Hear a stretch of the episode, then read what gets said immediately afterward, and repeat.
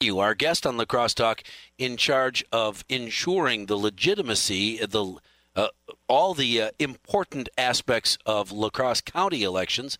Uh, Ginny Dankmeier. Good morning, and thanks very much for talking with us. Good morning. Thanks for having me. Do you ever go to go to bed at night when we're, we're uh, around an election, wondering, God, I, I sure hope that you know, blah blah, isn't going to happen. I hope we don't. I don't wake up to any issues tomorrow. Or are, you pretty set in stone that we're good? Well, we're certainly good, but if something does happen, and I'm not saying we have elections that don't have issues that come up, but there's contingency plans in place. As far as fraudulent things going on in the elections, yeah, I go to bed pretty secure thinking that, you know, our elections in La Crosse County here are secure. And there was a story, the reason I called you in the first place, there was a story nationally about uh, poll workers uh, in need. So I called, and as far as La Crosse County election sites, are we pretty good with poll workers? Is that correct?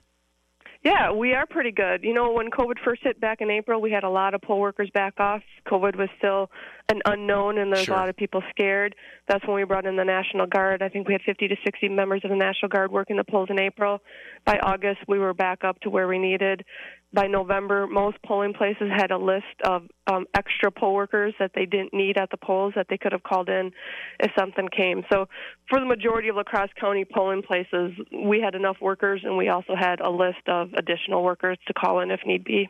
And they get uh, uh, sufficient training so that they can ensure, so that they go home and say, nobody's goofing around. Nobody asked me to. Uh, to put this box of ballots in the trunk of my car. No, none of that. So all the poll workers are equally as uh, sure as you that the La Crosse County elections are legit. Period Uh, before the November election, I probably trained a couple hundred poll workers. You know, it was questionable if we should have the training or not. I went ahead to had it because I thought it was important for all the poll workers to get the same training so we do the same things at the polls. In case there ever was a recount, we can say this is the process we follow. The entire county does it.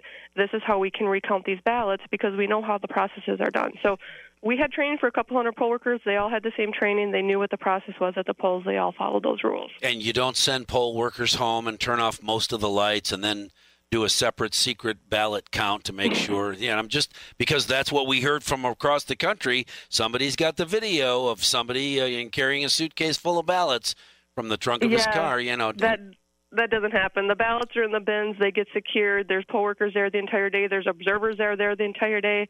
They get sealed. They get brought to the county, and then they're secured in my in my office for the 22 months that are necessary. Is it important that those poll workers be both liberal and conservative, so that we have somebody from uh, your and and uh, uh, libertarian? We have somebody from every walk of life as a poll worker, ensuring each other that this election is legit.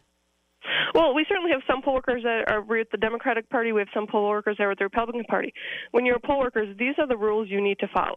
It doesn't matter what party you represent or what walk of life you come from. These are the rules. This is what needs to be done that's all there is to it. So it, whether you're from one side or the other, it's great to have those people there because they can say, yeah, this is what happened at the polls. These are the rules we followed.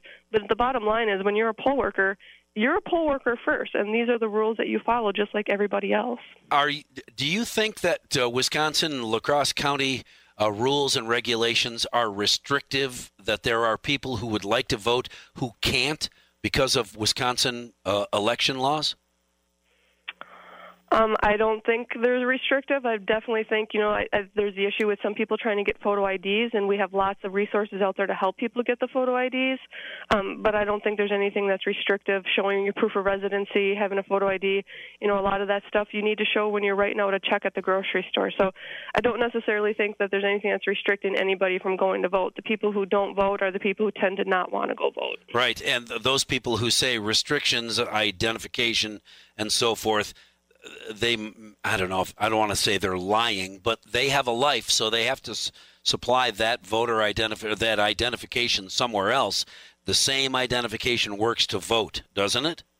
Absolutely. That's the ID. If you're going to go buy alcohol, if you're writing out a check, if you're buying cigarettes, you know, that's the same photo ID. If you're driving a car, you need that.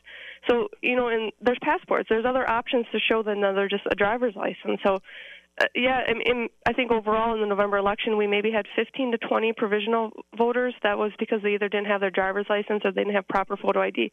So out of the 70 some thousand voters, we've had 15 who didn't have a photo ID with them that were able to bring it back later and show it.